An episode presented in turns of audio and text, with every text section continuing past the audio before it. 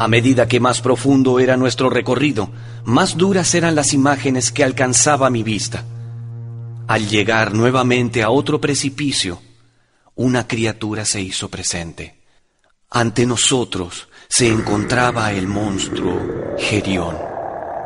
Mi temor se hizo visible, pero Virgilio me explicó la situación. Sería el monstruo quien nos conduciría hasta los últimos tramos. No había otra forma de descender. Mis miedos me asaltaron, mas confiaba en mi maestro. Ambos montamos a Gerión. El monstruo gigantesco de enormes alas comenzó su vuelo. Descendimos sobre el abismo hasta llegar al valle. Nuevamente nos sentimos rodeados por alaridos y tinieblas. Acabábamos de penetrar las más bajas profundidades del infierno. Estábamos en las malevolges o pozos malditos. En cada uno de los pozos que veíamos, millares de almas sufrían una espantosa pena. Allí penaban por el engaño y el fraude cometidos en la tierra.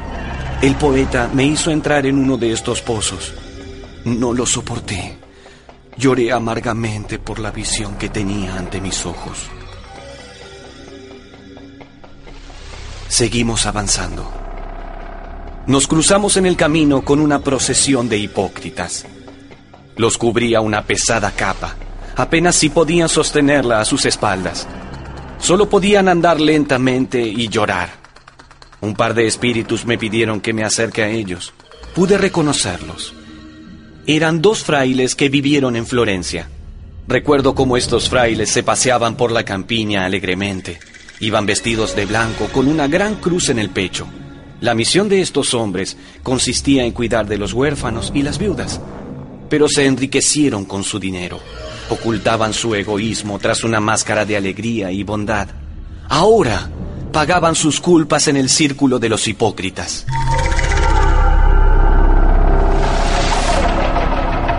Dejamos atrás estas penas y temores y nos preparamos a descender al último círculo. Estábamos buscando un camino cuando un ruido ensordecedor me volteó al suelo. La niebla que había no me permitía ver de dónde provenía tan espantoso sonido. Solo pude ver las altas torres de una ciudad, pero Virgilio despejó mi error. Lo que yo veía no eran torres, eran gigantes. La niebla los ocultaba. El maestro se acercó a uno de ellos. No pude escuchar lo que le decía, pero al instante uno de ellos nos tomó a ambos, uno en cada mano. De este modo, descendimos al último círculo del infierno. Llegamos a una especie de valle oscuro, siniestro. Allí nos dejó el gigante. Empezamos a caminar cuando Virgilio me señaló el suelo que nos sostenía. A mis pies había un lago congelado. Parecía hecho de vidrio. Pude apreciar a unas sombras llorosas que nadaban en él, por debajo del gran espejo que era el lago congelado. Se las veía tiritar, sufriendo el frío que implicaba morar de aquel lado del cristal. Les pregunté a estas sombras quiénes eran. Dos lágrimas cayeron de sus rostros. Se congelaron al instante. Virgilio me explicó dónde estábamos era Caína. Tras ese lago helado yacían aquellos que habían traicionado a su familia. Desde entonces, nunca he podido mirar un estanque helado sin sentir temor. Seguí caminando por el cristal.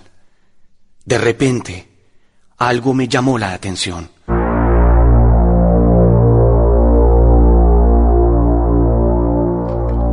Bajo el lago helado, un alma devoraba la nuca de otra. Este acto brutal me estremeció. Me acerqué a los espíritus.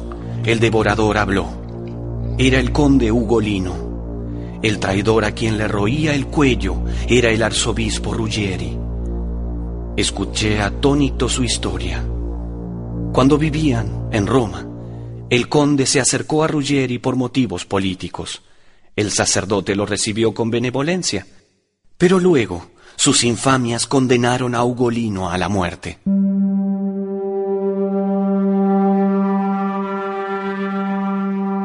qué muerte tan cruel padeció este mortal.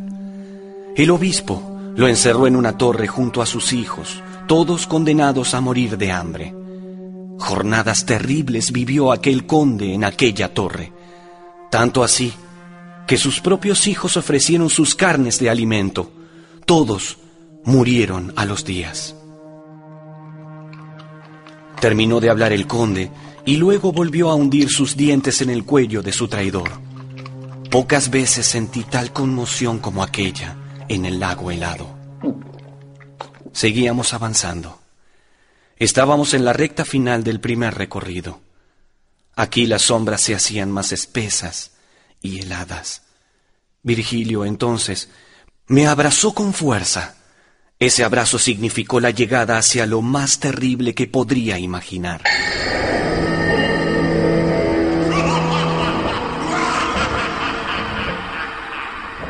Significaba que muy pronto tendría ante mis ojos a quien tuviera el rostro más bello. El maestro me pidió que me armé de fortaleza. Entonces lo vi. Era Lucifer, el emperador de las tinieblas.